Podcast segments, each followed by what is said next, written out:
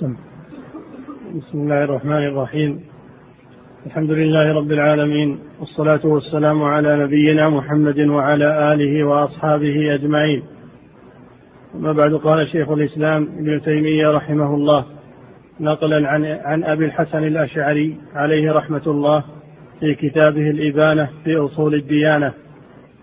فصل وقد قال القائلون من المعتزلة والجهمية والحرورية إن معنى قوله تعالى الرحمن على العرش استوى أنه استولى وملك وقهر. بسم الله الرحمن الرحيم. الحمد لله رب العالمين وصلى الله وسلم على نبينا محمد. ما زال النقل مستمرا عن أبي الحسن الأشعري رحمه الله. واستنكاراته على المبتدعة.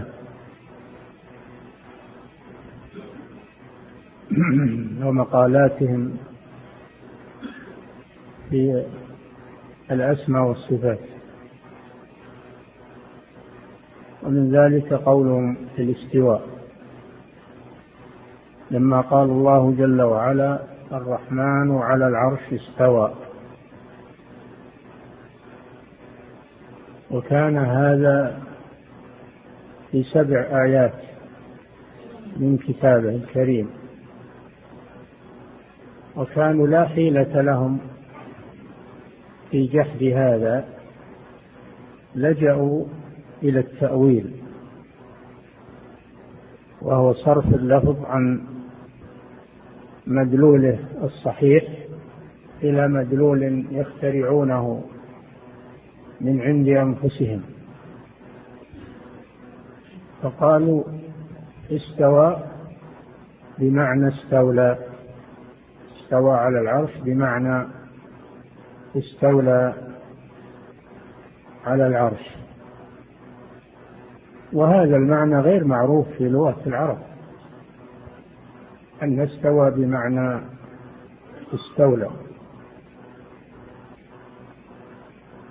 وقد رده شيخ الإسلام ابن تيمية رحمه الله من عشرين وجها في مجموع الرسائل أو مجموع الفتاوى الكبرى. أنه ليس في لغة العرب أن استوى بمعنى استولى إلا ما رووا من بيت ينسبونه إلى الأفضل أو إلى ما أدري من من الشعراء يقول بسيفه استولى بشر يعني بشر بن مروان بسيفه استولى بشر على العراق من غير ما من غير ما سيف ولا دم من غير ما ولا دم مهراقي وهذا بيت غريب. بيت غريب. ليس هو في لغة العرب. الظاهر أنه منحول هذه من ناحية. الناحية الثانية أنه إذا فسروا استوى بمعنى استولى أي ملك لم يكن للعرش مزية على غيره من المخلوقات. فكل المخلوقات الله مستول عليها وكلها في ملكه. فلا فرق بين العرش وبين الأرض وبين البحر وبين أي مكان. كلها في ملك الله سبحانه وتعالى. ثالثا أنه يلزم من قوله استوى وقهر وغلب. يلزم أنه كان قبل ذلك ليس مستوليا. وإنما هذا العرش في ملك غيره ثم استولى عليه من كما تقول استولى الملك على البلد الفلاني. بمعنى أنه كان قبل ذلك في ملك غيره ثم استولى عليه. مثل ما قال الشاعر بسيفه استولى بشر. ف فهذا يلزم عليه أن أن أن العرش ليس في قبضة الله ثم صار في قبضة الله بعد ذلك وأن الله تغلب عليه وملكه. إلى غير ذلك من ما يلزم على هذا القول الباطل من المعاني الفاسدة. ولذلك يبقى استوى على معناه الصحيح استوى يعني ارتفع على العرش. استوى استقر استوى صعد على العرش. كما قال ابن القيم ولهم عليها عبارة ولهم عليها عبارات أربع قد حصلت للفارس الطعان وهي استقر وقد علا وكذلك ارتفع. الذي ما فيه من نكران وكذلك قد صعد الذي هو رابع. وأبو عبيدة صاحب الشيباني يختار هذا القول في تفسيره أولى من الجهمي أدرى من الجهمي بالقرآن. هذه معاني الاستواء عند السلف. وليس من معناه أنه استولى أبدا. نعم. وقد قال قائلون من المعتزلة والجهمية والحرورية إن معنى قوله الجهمية معروف أتباع الجهم بن صفوان الخبيث الذي هو أول من انتحل هذه هذا المذهب الباطل. يعني أول من أظهره وإلا هو ورثه عن الجهد عن الجعد بن درهم عن الجعد بن درهم والجعد بن درهم تلقاه عن اليهود. عن اليهود. فهو مذهب منحدر عن اليهود تلقته الجهمية. هؤلاء هم الجهمية. ومن من؟ بعدهم؟ مالك سكت والحرورية. نعم الجهمية والحرورية يعني الخوارج. والخوارج معروف أنهم لا علم عندهم. عندهم عبادة حماس غلو وإفراط لكن لا يعتد بتفسيرهم لأنهم ليس عندهم علم أصلا. لأنهم انعزلوا عن العلماء وكونوا لهم علما من أدمغتهم. كونوا لهم علما من أدمغتهم وابتكارهم كحالة الموجودين الآن من حدثاء الأسنان وسفهاء الأحلام الذين اعتزلوا عن العلماء وكونوا لهم علما من عندهم. فهذه طريقة الحرورية وهم الخوارج. لا يعتد بقولهم ولا بتفسيرهم لأنهم ليس عندهم علم. نعم وغيرهم فقط. الجهمية من؟ المعتزلة والجهمية. المعتزلة. وهم أتباع واصل بن عطاء الذي اعتزل مجلس الحسن البصري وكون له مجلسا خاصا وانعزل عن علماء السلف وأخذ مذهب الجهمية مال إليه في كثير من من المسائل. هؤلاء هم الذين انحرفوا عن جادة الصواب وعن مذهب السلف الصالح. نعم. وقد قال قائلون من المعتزلة والجهمية والحرورية إن معنى قوله تعالى الرحمن على العرش استوى أنه استولى وملك وقهر. نعم استوى وملك وقهر. وهذا التفسير باطل. كما ذكرنا لكم وإنما استوى بمعنى ارتفع وعلى ارتفع وعلى على العرش استواء يليق بجلاله وليس معناه أنه ملك أو استولى أو قهر. نعم. أنه استولى وملك وقهر وأن الله عز وجل في كل مكان هذا هذا الذي حملهم على هذه المقالة القبيحة لأنهم يرون أن الله في كل مكان. يرون أن الله في كل مكان ولا ينزهونه عن المواضع القذرة والحشوش ومواضع قضاء الحاجة قبحهم الله. فلما دمغهم قوله تعالى الرحمن على العرش استوى وأن الله فوق مخلوقاته وعلى عرشه فوق سماواته راحوا يؤولونه ليصححوا مذهبهم أن الله في كل مكان تعالى الله عما يقولون علوا كبيرا. نعم. وجحدوا أن يكون الله على عرشه كما قال أهل الحق. أي نعم. هذا الذي حملهم. أنهم يرون أن الله في كل مكان. لا أنه في العلو ولا أنه على العرش وإنما هو في كل مكان. وبعضهم يقول ليس له مكان فليس داخل العالم ولا خارج العالم ولا يمنع ولا يسره ولا ولا إلى آخره. ومعناه أن الله معدوم لأن الذي ليس في جهة هذا معدوم. هذا ما يلزم على قولهم. نعم. وذهبوا في الاستواء إلى القدرة. وأيضا قالوا استوى على العرش يعني قدر عليه. يعني معنى ذلك أنه قبل أنه لا يقدر. هذا من أبطل الباطل في حق الله جل وعلا. نعم. وذهبوا في الاستواء إلى القدرة فلو كان كما ذكروه. هذا الرد عليهم نعم. فلو كان هذا كما رد أبي الحسن عليهم نعم. فلو كان كما ذكروه. كان لا فرق بين العرش والأرض السابعة لأن الله قادر على كل شيء.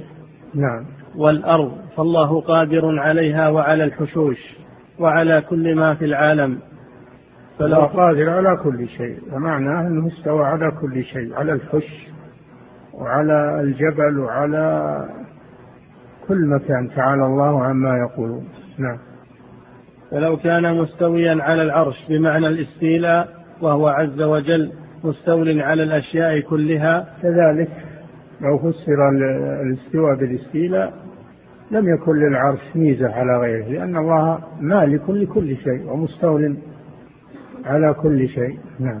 فلو كان مستويا على العرش بمعنى الاستيلاء وهو عز وجل مستول على الأشياء كلها لكان مستويا على العرش وعلى الأرض وعلى السماء وعلى الحشوش والأقدار. كان يعني كلها داخلة في ملكه سبحانه وتعالى. نعم. لأنه قادر على الأشياء مستول عليها.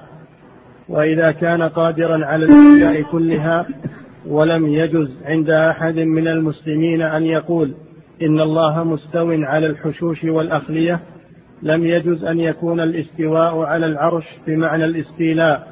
الذي هو عام في الأشياء كلها ووجب أن يكون معنى الاستواء يخص العرش دون الأشياء كلها. نعم هذا كلام ابن الحسن رحمه الله وهو رد جيد في غاية الجودة. نعم. وذكر دلالات من القرآن والحديث والإجماع والعقل. على هذا القول الذي هو قول السلف. نعم. ثم قال باب الكلام في الوجه والعينين والبصر واليدين صفات الذات. الكلام في إثبات صفات الذات لله عز وجل وصفات الأفعال. نعم. باب الكلام في الوجه والعينين والبصر. الوجه. قال الله جل وعلا ويبقى وجه ربك ذو الجلال والإكرام كل شيء هالك إلا وجهه فأثبت لنفسه الوجه ووصفه بالجلال والإكرام وهو وجه يليق بجلال الله عز وجل ليس مثل وجه المخلوق. وجه كل شيء يناسبه وجه المخلوق يناسبه وجه الحيوان يناسبه وجه الليل والنهار. واكفروا آمنوا بالذي أنزل على الذين آمنوا وجه النهار. وجه النهار يناسب النهار. كل شيء له وجه يناسبه. الله جل وعلا له وجه يناسب عظمته. وجلاله نعم. الكلام في الوجه والعينين. نعم. والعينين. الله جل وعلا له عينان. كما ثبت في الحديث الصحيح أن الدجال يأتي ويدعي أنه الله. وهذا من شدة الفتنة التي تأتي معه. النبي صلى الله عليه وسلم قال إنه أعور وإن ربكم ليس بأعور. فدل على أن الله له عينان سبحانه وتعالى وليس بأعور. نعم. وهاتان العينان لله تليقان بجلاله ليست كعين المخلوق. نعم. والعينين والبصر. والبصر. إن الله كان سميعا بصيرا. والسمع والبصر ثابتان لله عز وجل والمخلوق أيضا له سمع وبصر لكن لا يتشابهان. كل صفاته تليق به وسمع المخلوق وبصر المخلوق يليق بالمخلوق سمع الخالق وبصر الخالق يليق بالخالق. ولهذا قال ليس كمثله شيء وهو السميع البصير. وأثبت لنفسه السمع والبصر ونفى المماثلة بينه وبين خلقه في السمع والبصر وغيرهما من الصفات. نعم. والبصر واليدين. واليدين بل يداه مبسوطتان لما خلقت بيدي. أثبت الله لنفسه أن له يدين تعالى الله. وتقدس وهما يدان تليقان بجلاله وعظمته ليست كيدي المخلوق المخلوق له يدان والله له يدان لكن مع الفرق بين صفات الخالق وصفات المخلوق. فالله يطوي السماوات بيمينه والأرض بشماله وكلتا يديه يمين سبحانه وتعالى. فليست مثل يد المخلوق الصغيرة التي لا لا حساب لها في الخلق وعظمة الخلق؟ فيداه تليقان بجلاله سبحانه وتعالى. نعم. قال باب الكلام في الوجه والعينين والبصر واليدين وذكر الآيات في ذلك ورد على المتأولين. بكلام ذكر الآيات الدالة على هذه الصفات. نعم. ورد على المتأولين بكلام طويل. لا رد أبو الحسن على المتأولين للوجه والعينين واليدين بكلام طويل يبين بطلان قولهم مثل قولهم المراد بالوجه الذات والمراد باليدين القدرة والمراد ب بالسمع والبصر العلم المراد بهما العلم. العلم غير السمع والبصر. ولا تفسر صفة بصفة أخرى. نعم. ورد على المتأولين بكلام طويل لا يتسع هذا الموضع لحكايته. نعم. مثل وهو موجود في كتابه الإبانة عن أصول الديانة. نعم. مثل قوله فإن سئلنا أتقولون لله يدان؟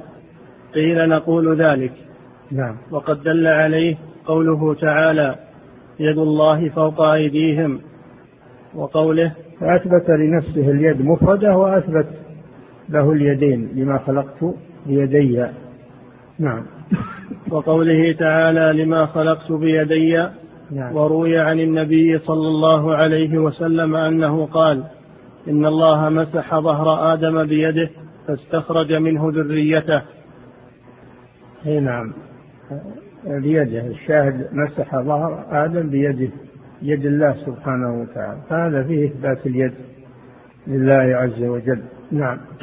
قد جاء في الخبر الماثور عن النبي صلى الله عليه وسلم إن الله خلق آدم بيده وخلق, وخلق جنة عدن بيده خلق آدم بيده هذا صريح القرآن. هذا صريح القرآن. ما خلقت بيدي. الله خلق آدم بيده. هذا من خصائص آدم عليه السلام. نعم. وخلق جنة عدن بيده. وخلق جنة عدن بيده لأن الجنات أنواع. الجنات كثيرة ومنها جنة عدن خلقها الله بيده. نعم. وكتب التوراة بيده. كتب التوراة لموسى عليه السلام بيده. في الألواح. كتب التوراة في الألواح بيده سبحانه وتعالى. وأنزلها على موسى عليه السلام في الموعد الذي وعده إياه. وأعطاه الألواح. ذكر الله هذا. ولما رجع إلى بني إسرائيل ووجدهم قد عبدوا العجل من بعد غضب غضبا شديدا وألقى الألواح. من شدة الغضب ألقى الألواح فتكسرت ثم إنه بعدما ذهب عنه الغضب أخذ الألواح. نعم. وغرس شجرة طوبى بيده. وغرس شجرة طوبى وهي شجرة في الجنة. شجرة في الجنة غرسها بيده سبحانه وتعالى. فهذا فيه إثبات اليد لله جل وعلا. وأن الله خلق هذه الأشياء بيده لا بأمره كسائر الكائنات لا بأمره قوله إذا أراد شيئا أن يقول له كن فيكون. سائر المخلوقات خلقها بأمره. وأما آدم وأما شجرة طوبى وأما جنة عدن فإن الله خلقها بيده وكتب التوراة بيده سبحانه وتعالى. هذا فيه إثبات اليد لله حقيقية. نعم.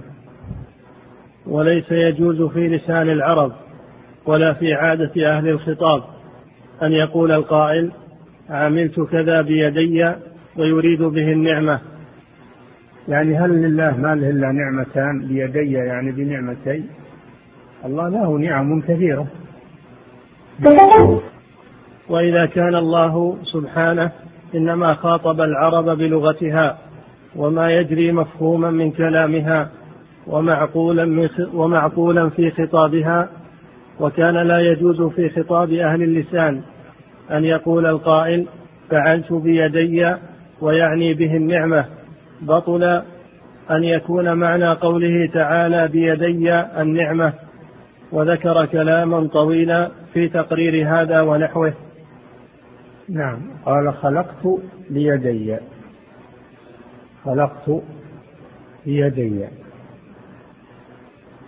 فهذا دليل على أن المراد باليدين اليدين الحقيقيتين ليس القدرة وإنما لليد الحقيقية لله جل وعلا. نعم. وقال القاضي أبو بكر محمد بن الطيب الباقلاني النقل عن أبي الحسن رحمه الله. انتقل إلى النقل عن أبي بكر الباقلاني. وهو إمام جليل.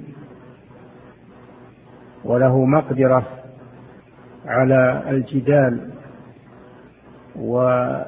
وإفهام الخصوم. أعطاه الله مقدرة فائقة.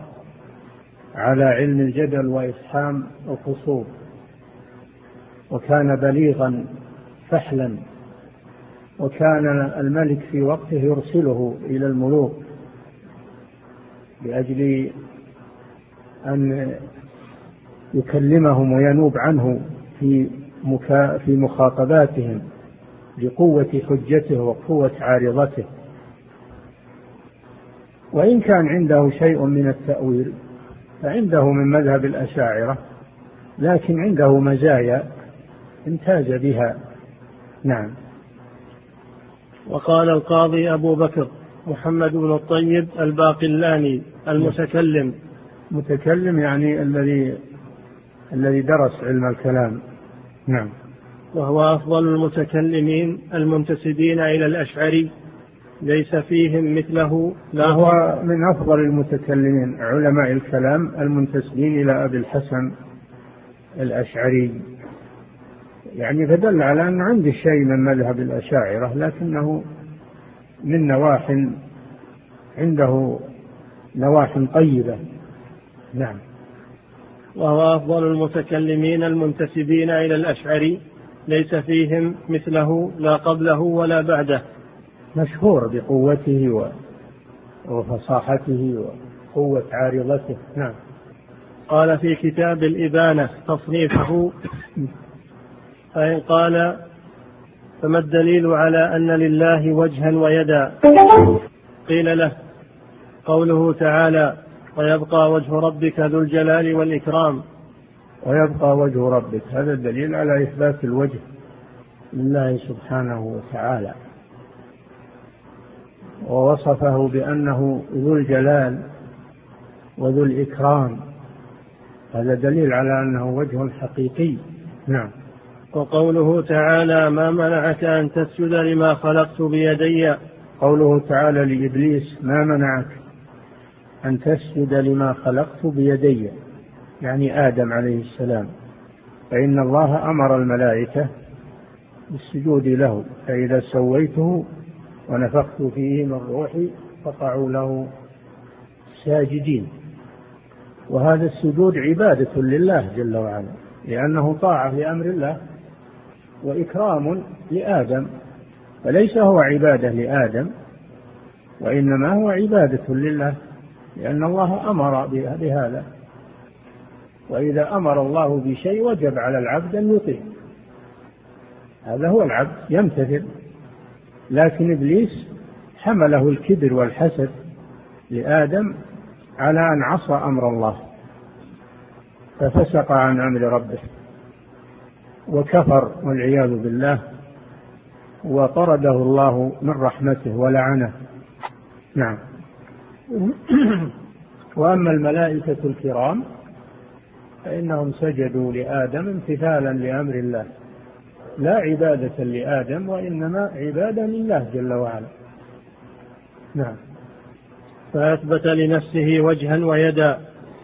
فإن قال فما أنكرتم أن يكون وجهه ويده جارحة أن يكون وجهه ويده جارحة إذ كنتم لا تعقلون وجها ويدا إلا جارحة. قلنا لا يجب هذا كما لا يجب إذا لم نعقل. آه، إثبات الوجه واليد. هذا واجب لله كما أثبتهما لنفسه لكن أن يفسر الوجه واليد بأنهما جارحتان لفظ الجارحة لم يرد نفيه ولا ولا إثباته. فنحن نتوقف فيه. نثبت الوجه لله واليدين لله ولا نقول إنهما جارحة أو غير جارحة لأن هذا لم يرد نفيه ولا ولا إثباته. لكن إن أرادوا بالجارحة أنه وجه حقيقي ويد حقيقية نعم هو وجه حقيقي ويد حقيقية. نعم. فإن قال فما أنكرتم أن يكون وجهه ويده جارحة إذ كنتم لا تعقلون وجها ويدا إلا جارحة. قلنا لا يجب هذا كما لا يجب إذا لم نعقل حيا عالما قادرا إلا جسما أن نقضي نحن وأنتم بذلك على الله سبحانه. هذا هو. القاعدة أن ما لم يرد نفيه ولا إثباته فإنه لا يثبت ولا ينفى فلا نقول بالجسم ولا نقول بالجوارح لله بمعنى أنها مثل جوارح المخلوقين. نحن نثبت ما أثبته الله وأثبته رسوله وأما اللوازم التي ذكرتموها فهذه لا تلزم. نحن نتوقف عنها. نعم. وكما لا يجب في كل شيء كان قائما بذاته أن يكون جوهرا لأن لا نجد الجوهر عندهم الجوهر من هذا من اصطلاحات المتكلمين الجوهر والعرض. الجوهر هو القائم بنفسه من الأشياء والعرض هو الذي يزول ولا يقوم إلا بغيره. العرض هو الذي لا يقوم إلا بغيره. كالألوان الحمرة والبياض والسواد هذا عرض لأنه لا يقوم بنفسه وإنما يقوم بغيره. أما الجسم فهو الذي أو الجوهر هو الذي يقوم بغيره. نعم. وكما لا يجب في كل شيء كان قائما بذاته أن يكون جوهرا لأن لا نجد قائما بنفسه في شاهدنا إلا كذلك. لا نقيس ما جاء في حق الله. لا نقيسه على ما هو في شاهدنا وما نراه عندنا. لا نقيس الله جل وعلا بمخلوقاته. نحن نثبت ما أثبته الله لنفسه أو أثبته له رسوله. ولا نقيسها على ما نشاهده في المخلوقين حتى يلزم التشبيه فهم لما فقدوا هذه القاعدة وهي قاعدة الفرق بين الخالق والمخلوق وقعوا في هذا التيه. نعم. وكذلك الجواب لهم إن قالوا فيجب أن يكون علمه وحياته وكلامه وسمعه وبصره وسائر صفاته عرضا واعتلوا بالوجود. لا, لا نقول إن إن العلم والسمع والبصر أعراض. هذا في المخلوقين. أما الخالق فنحن نتوقف. نثبت لله السمع والبصر والعلم والقدرة والإرادة. ولا نتكلم في الأعراض. نعم. قال فإن قال تقولون إنه في كل مكان. قيل له معاذ الله بل هو مستو على العرش. كما أخبر في كتابه فقال الرحمن على العرش استوى. وقال تعالى إليه يصعد الكلم الطيب والصالح يرفعه. هذا كما سبق في قول أبي الحسن الأشعري رحمه الله إن من قال إن الله في كل مكان فإنه كافر. لأنه لم ينزه الله عن المواضع القذره والفشوش والأماكن آه، الحقيرة. وهذا كفر بالله عز وجل. فالله ليس في كل مكان وإنما هو فوق سماواته عال على عرشه وعلمه علمه في كل مكان. لا يخلو مكان عن علمه سبحانه وتعالى.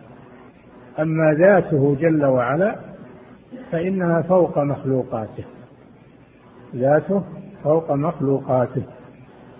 مستو على عرشه بائن من خلقه سبحانه وتعالى. ليس في ذاته شيء من مخلوقاته ولا في مخلوقاته شيء من ذاته كما سبق لكم هذا. نعم. وقال تعالى إليه يصعد الكلم الطيب والعمل الصالح يرفعه. هذا دليل العلو. هذا دليل العلو. يصعد. الصعود لا يكون إلا إلى أعلى. إليه أي إلى الله جل وعلا. يصعد الكلم الطيب. الكلم الطيب هو التسبيح والتهليل والتكبير وذكر الله عز وجل والدعوة إلى الله تعليم العلم النافع. كل هذا من الكلم الطيب ومخاطبة الناس بالكلام الطيب. وقولوا للناس حسنا. كل هذا من الكلم الطيب. وأعظم الكلم الطيب لا إله إلا الله. لا إله إلا الله. هذه أعظم الكلم الطيب. ألم تر كيف ضرب الله مثلا كلمة طيبة؟ هي لا إله إلا الله كشجرة طيبة هذه النخلة. أصلها ثابت وفرعها في السماء يعني في العلو. تؤتي أكلها كل حين بإذن ربها. هذا مثل كلمة التوحيد. كلمة التوحيد. وكلمة الشرك خبيثة. ومثل كلمة خبيثة كشجرة خبيثة.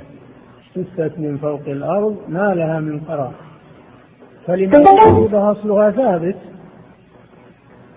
وفرعها في السماء هذه ما لها من قرار اجتثت من فوق الأرض.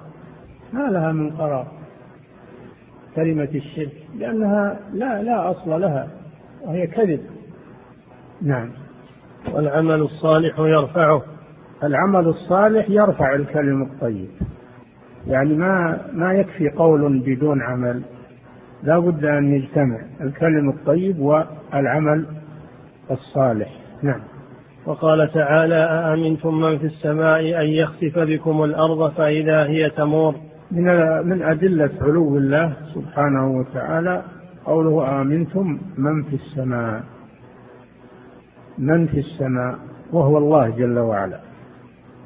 أن يخسف بكم الأرض فإذا هي تمور. أم أمنتم من في السماء؟ أن يرسل عليكم حاصبا فهذا دليل على أن الله في السماء لأنه هو الذي يقدر على هذه الأعمال. دل على أن الله في السماء لا في الأرض ولا مع الخلق مختلط بهم بل هو جل وعلا في السماء. والسماء إن أريد بها العلو ففي على بابها وإن أريد بها السماء المبنية فإن في بمعنى على. في السماء يعني على السماء. نعم. قال ولو كان في كل مكان لكان في بطن الإنسان وفمه والحشوش والمواضع التي يرغب عن ذكرها. الله جل وعلا قال في السماء وأنتم تقولون إنه في كل مكان. فيلزم على قولكم الباطل أن الله في جوف الإنسان. وأنه في الحشوش والقاذورات والمجابل. لأن هذه أمكنة. وأنتم تقولون الله في كل مكان. فهذا من لوازم قولهم الباطل. نعم. ولوجب أن يزيد بزيادة الأمكنة إذا خلق منها ما لم يكن وينقص بنقصانها إذا بطل منها ما كان. نعم. والأمكنة أيضا منها شيء يحدث بعد أن لم يكن موجودا فيلزم أن الله يزيد في ذاته حتى يغطي هذه الأمكنة. تعالى الله عما يقول. مع أن الله أعظم من كل شيء. أعظم من كل شيء. والسماوات والأرض بالنسبة له كخردلة فالله جل وعلا أعظم من كل شيء. نعم. ولصح أن يرغب إليه إلى نحو الأرض. وذلك من الأدلة على بطلان قولهم الدعاء. فالداعي يتوجه بفطرته إلى السماء سواء كان متعلما أو جاهلا أو حضريا أو بدويا أو عربيا أو أعجميا كل من يدعو يرفع يديه إلى السماء بدون أن يقول له أحد ارفع يديه. فطرة. فطرة فيه. فهذا دليل على علو الله سبحانه وأن الفطر مستقرة على علو الله على عرشه. ولا أحد يغير هذه الفطرة. ولو غيرها في بعض أهل الضلال كما يروى أن الجهم يقول سبحان ربي الأسفل لم يقدر على أن يغيرها في, في الناس. لم يقدر على أن يغيرها في الناس كلهم عربهم وعجمهم وبدوهم وحاضرتهم وعلمائهم وجهالهم. لم يقدر أحد يغير هذه الفطرة. نعم فطرة الله التي فطر الناس عليها لا تبديل لخلق الله. نعم. ولصح أن يرغب إليه إلى نحو الأرض وإلى نعم فتمد يديك إلى الأرض. بدل ما تمد يديك إلى السماء تمدهن حذر تمدهن حذر أو عن يمين أو شمال. ولم ولم يفعل أحد هذا. إجماع إجماع بشري على مد اليدين إلى السماء. ولا أحد يمد يديه يمين أو يسار أو تحت. نعم. وأن يرغب إليه إلى نحو الأرض وإلى خلفنا وإلى يميننا وإلى شمالنا. على قولكم لأن قولهم كذا أن الله في كل مكان. معناه يمد يديك يمين وشمال وإلى أسفل. نعم. وهذا وهذا قد أجمع المسلمون على خلافه. بل أجمعت البشرية المسلمون وغيرهم. أجمعت البشرية حتى الكفار إذا اضطروا رفعوا أبصارهم وأيديهم إلى السماء يدعون الله بأن ينجيهم من الخطر. نعم. وهذا قد أجمع المسلمون على خلافه وتخطئة قائله. وقال أيضا في هذا الكتاب صفات ذاته التي لم يزل.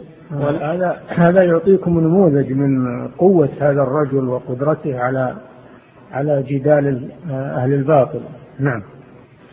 وقال أيضا في هذا الكتاب صفات ذاته التي لم يزل ولا يزال موصوفا بها وهي الحياة والعلم والقدرة والسمع والبصر. صفات الذات هي الصفات الملازمة له سبحانه وتعالى الذي التي لا تتعلق بالمشيئة لا تتعلق بمشيئته صفات لازمة له أجلا وأبدا. أما صفات الأفعال فهي تتعلق بمشيئته مثل الخلق والرزق والإحياء والإماتة والاستواء على العرش. تتعلق بمشيئته وإرادته. إذا شاء فعلها وإذا لم يشأ لم يفعلها. نعم. صفات ذاته التي لم يزل ولا يزال موصوفا لم يزل ولا يزال يعني ملازمة له سبحانه وتعالى لا تنفك عنه. نعم. ولا يزال موصوفا بها وهي الحياة والعلم. الله جل وعلا يوصف أن له الحياة الكاملة الحي القيوم. توكل على الحي الذي لا يموت. نعم. والعلم والعلم الله بكل شيء عليم هذه صفة ذات ملازمة له سبحانه أجلا وأبدا. لم يأتي وقت أن الله لا يعلم ثم صار يعلم أو أن أتى وقت أن الله ليس له حياة ثم صار له حياة. أبدا. هذه ملازمة له سبحانه وتعالى أجلا وأبدا. لا تنفك عنه.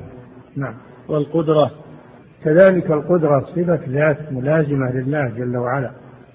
ما ما كان في وقت ليس عنده قدرة ثم صار قادرا. نعم. والسمع والبصر. كذلك السمع والبصر من صفات الذات. فالله كان ولا يزال سميعا بصيرا سبحانه وتعالى. نعم. والكلام. أما الكلام فهو صفة فعل. كلام صفة فعل تعلق بالمشيئة والإرادة. فالله تكلم ويتكلم إذا شاء بما شاء سبحانه وتعالى. نعم. والإرادة. والإرادة. لما اللي يقولون أن الكلام قديم هذا غلط. الكلام صفة فعل وصفة الفعل ما يقال إنها لكن يقال قديمة النوع. نعم قديمة النوع. نعم أما الآحاد فهي حادثة الآحاد. نعم. والإرادة والبقاء. الإرادة نعم صفة ذات. نعم. والبقاء. البقاء هذا نعم صفة ذات. الله جل وعلا هو الباقي دائما لا نهاية له سبحانه وتعالى. نعم. والوجه والعين. والوجه هذه صفة ذات صفة ذاتية. صفة ذاتية نعم. والعينان هذه صفة ذات كما سبق. نعم. واليدان والغضب كذلك العينان صفة ذات. نعم. والغضب والرضا. كذلك صفات ذات. نعم. الغضب. والغضب والرضا. نعم. الغضب والرضا صفة فعل. قديمة النوع حادثة الآحاد مثل الكلام. نعم. وقال في كتاب التمهيد كلاما قال أبو بكر الباقلاني في كتاب آخر له الذي خلصنا من هذا الإبانة. والثاني التمهيد لأبي بكر الباقلاني. نعم. وقال في كلام وقال في كتاب التمهيد كلاما أكثر من هذا وكلامه كلام غيره من المتكلمين في هذا الباب مثل هذا كثير لمن يطلبه. وإن كنا مستغنين بالكتاب. نعم الآن الآن انتهى الشيخ رحمه الله من النقولات. انتهى من النقولات. ويبين الغرض من هذه النقولات. يقول نحن مستغنين بالكتاب والسنة لكننا ننقل هذه الأقوال عن هذه عن هؤلاء الأئمة لنرد على هؤلاء الذين ينتسبون إليهم وهم على خلافهم. نعم. وإن كنا مستغنين بالكتاب والسنة وآثار السلف عن كل كلام. عن كل كلام. يكفي كلام الله وكلام رسوله كلام السلف الصالح. لكن ننقل عن الأئمة المتأخرين لأجل أن نخصم أتباعهم. نعم. وملاك الأمر أن يهب الله للعبد حكمة وإيمانا بحيث يكون له عقل ودين. حتى يفهم ويدين ثم إذا إذا وفق الله الإنسان للعقل والدين العقل الذي يميز به بين الطيب والخبيث والضار والنافع والحق والباطل والدين الذي يحمله على الابتعاد عن القول على الله بغير علم من رزق. هاتين الصفتين العقل والدين. نعم. ثم نور الكتاب والسنة. نعم. وملاك الأمر أن يهب الله للعبد حكمة وإيمانا بحيث يكون له عقل ودين حتى يفهم ويدين. حتى يفهم كلام الله وكلام رسوله على الوجه الصحيح. ولا يقلد. التقليد الأعمى ويتعصب ويلغي عقله ويلغي دينه ويعطي دينه للناس ويعطي عقله للناس. ويكون تابعا ومقلدا تقليدا أعمى. لا يجوز هذا لعاقل مدين أنه يقلد التقليد الأعمى ويتعامى عن كتاب الله وسنة رسوله صلى الله عليه وسلم. نعم. وملاك الأمر أن يهب الله للعبد حكمة وإيمانا بحيث يكون له عقل ودين حتى يفهم ويدين ثم نور الكتاب والسنة يغنيه عن كل شيء. أي نعم. الذي وفقه الله للعقل والدين يكفيه نور الكتاب والسنة عن كل شيء. عن كل شيء. فلا يأخذ إلا ما دل عليه الكتاب والسنة ويلغي ما خالف الكتاب والسنة ولا يكون إمعة مع الناس من غير بصيرة. نعم. ثم نور الكتاب والسنة يغنيه عن كل شيء ولكن كثيرا من الناس قد صار منتسبا إلى بعض طوائف المتكلمين. هذا مراد الشيخ من النقولات. يقول لما كان كثير من الناس ينتسبون إلى طوائف من المتكلمين نقلنا كلام هؤلاء الأئمة لنبين لكم لهم أنه أنكم لستم على مذهبهم. نعم. ولكن كثيرا من الناس قد صار منتسبا إلى بعض طوائف المتكلمين ومحسنا للظن بهم دون غيرهم ومتوهما أنهم حققوا في هذا الباب ما لم يحققه غيرهم.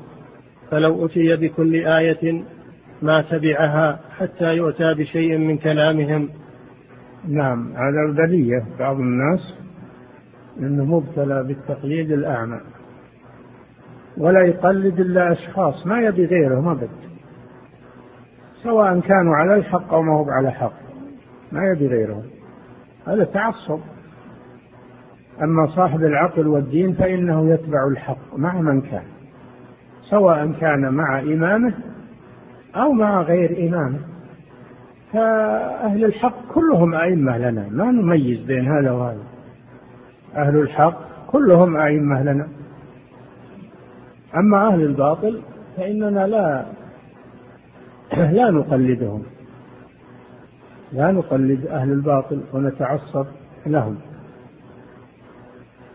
لكن لما كان هؤلاء يقلدون هؤلاء المتكلمين الشيخ نقل كلام هؤلاء الأئمة ليبين أنهم لم يقلدوهم في الحق وإنما قلدوهم فيما أخطأوا فيه. وهذه مصيبة. إن الإنسان يأخذ الأقوال التي توافق هواه ولو كانت خطأ ويترك الأقوال التي تخالف هواه ولو كانت حقا. هذه مصيبة عظيمة والعياذ بالله. وهذه ابتلي بها كثير من الناس اليوم. يتبعون الأقوال التي توافق هواهم ولو كانت خطأ. يقولون قالوا فلان العالم الفلاني المتبحر وإذا كان قول عالم آخر يخالف هواهم قالوا هذا متعصب وهذا وهذا متزمت وهذا جامد إلى آخر ما يقولون. هذه سنة الله في خلقه أنه يبتلى الإنسان يبتلى والعياذ بالله. يبتلى بالتقليد الأعمى وهذه مصيبة. والإنسان المؤمن يدور مع الحق أينما دار. ولهذا كان آه، الشيخ الإمام محمد بن عبد الوهاب رحمه الله ما كان يقلد التقليد الأعمى للمذهب الحنبلي مع أنه حنبلي رحمه الله ويعظم الإمام أحمد وكلنا نعظم الإمام كل مسلم يعظم الإمام أحمد رحمه الله. لكن ليس من هذا معنى هذا أنه معصوم فنحن ناخذ ما قام عليه الدليل سواء في مذهب أحمد أو في مذهب أبي حنيفة أو في مذهب مالك أو في مذهب الشافعي.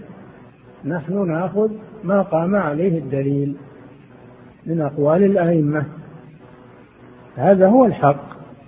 وسار على هذا المنهج أئمة الدعوة الذين جاءوا من بعد الشيخ محمد بن عبد الوهاب يتبعون الدليل. ما قام عليه الدليل سواء كان في المذهب الحنبلي أو في غيره. نعم. وهذا هو الواجب. نعم. فلو أتي بكل آية ما تبعها حتى يؤتى بشيء من كلامهم.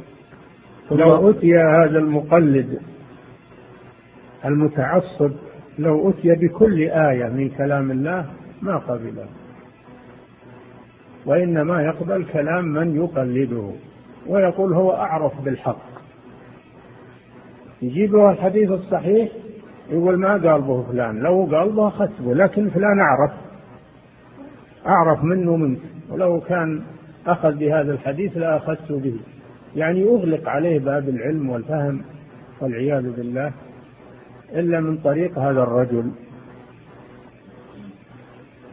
ويروى أن أن أن جماعة من الدعاة ذهبوا إلى جهة فكلموا بعض أهل الضلال وقالوا لهم إنكم على خطأ إنكم على والحق كذا وكذا.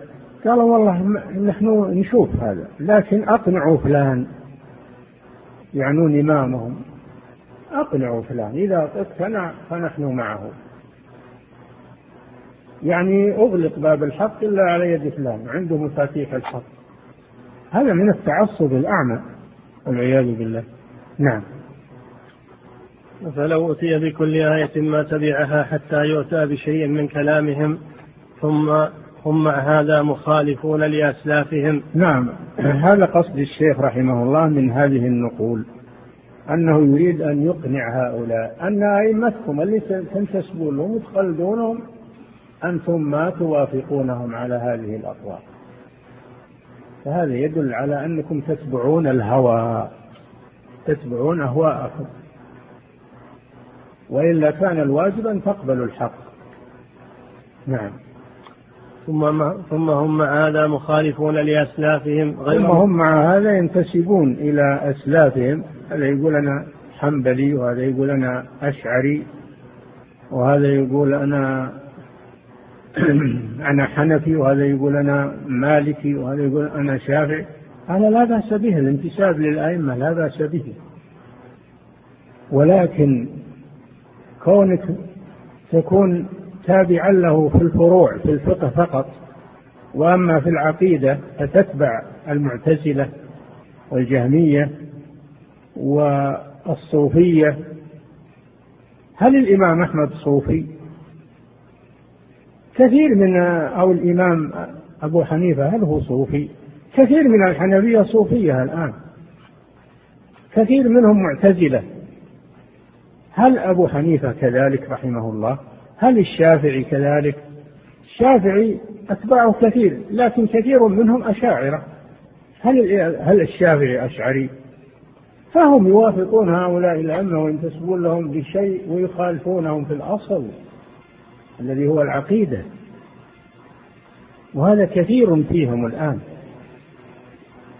يقول أنا شافعي. طيب الشافعي هذا كلامه. أنت عليه؟ يقول لا أنا أنا أنا تبع النقشبندي ولا تبع عبد القادر ولا تبع فلان من من أئمة الصوفية. طريقة نقشبندية. شافعي المذهب نقشبندي الطريقة كذا يقولون. تيجاني الطريقة. إلى آخر ما يقول وين انتسابك للشافعي أو إلى مالك أو إلى أبي حنيفة؟ نعم. ثم هم هذا مخالفون لأسلافهم يقول أنا شافعي المذهب أشعري العقيدة أو ما تريدي العقيدة نقشبندي أو قادري الطريقة. يعني مشكل المؤمن يكون مشكل كذا نعم. ثم هم مع هذا مخالفون لأسلافهم نعم. غير متبعين لهم. فلو أنهم أخذوا بالهدى الذي ثم هم مع هذا نعم. ثم هم مع هذا مع انتسابهم للأئمة نعم. مخالفون لأسلافهم. مخالفون للأئمة على أن انتسابهم كذب نعم. غير متبعين لهم. نعم. فلو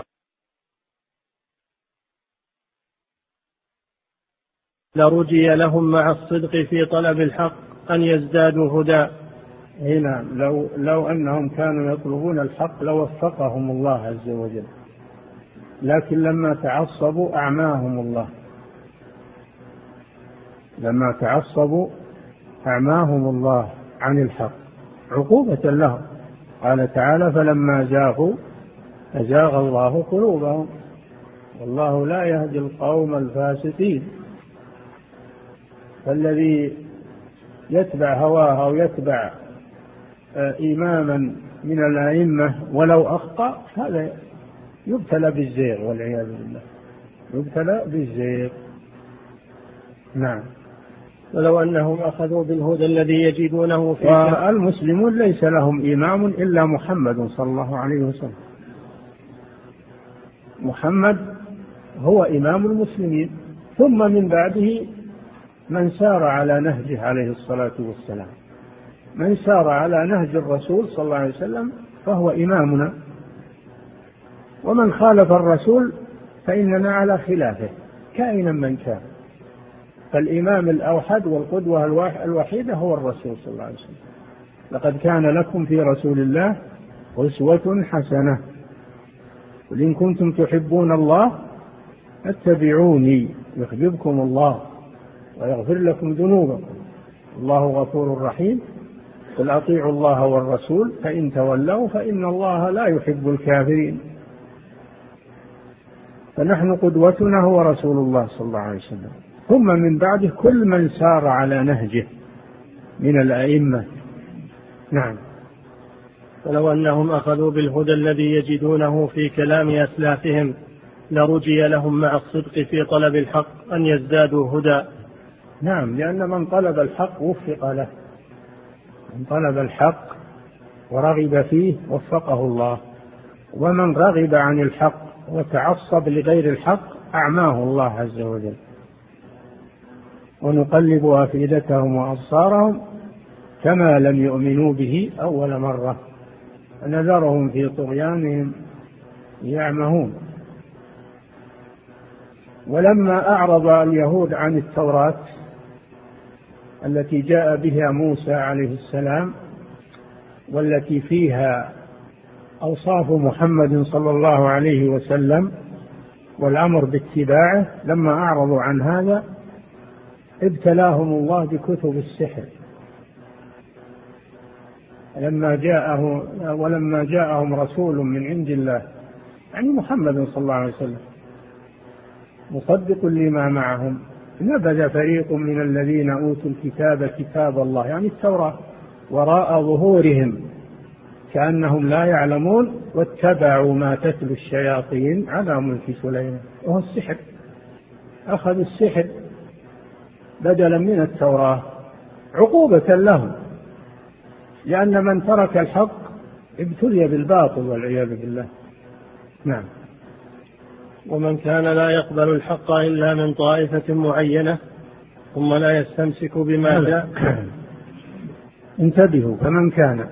ومن كان لا يقبل الحق إلا من طائفة معينة ثم لا يستمسك بما جاءت به من الحق ففيه شبه من اليهود. إي نعم. من تعصب لطائفة معينة أو لإمام معين ثم لا يقبل الحق الذي عنده وإنما يأخذ أخطاء هذا الإمام لأن توافق هواه.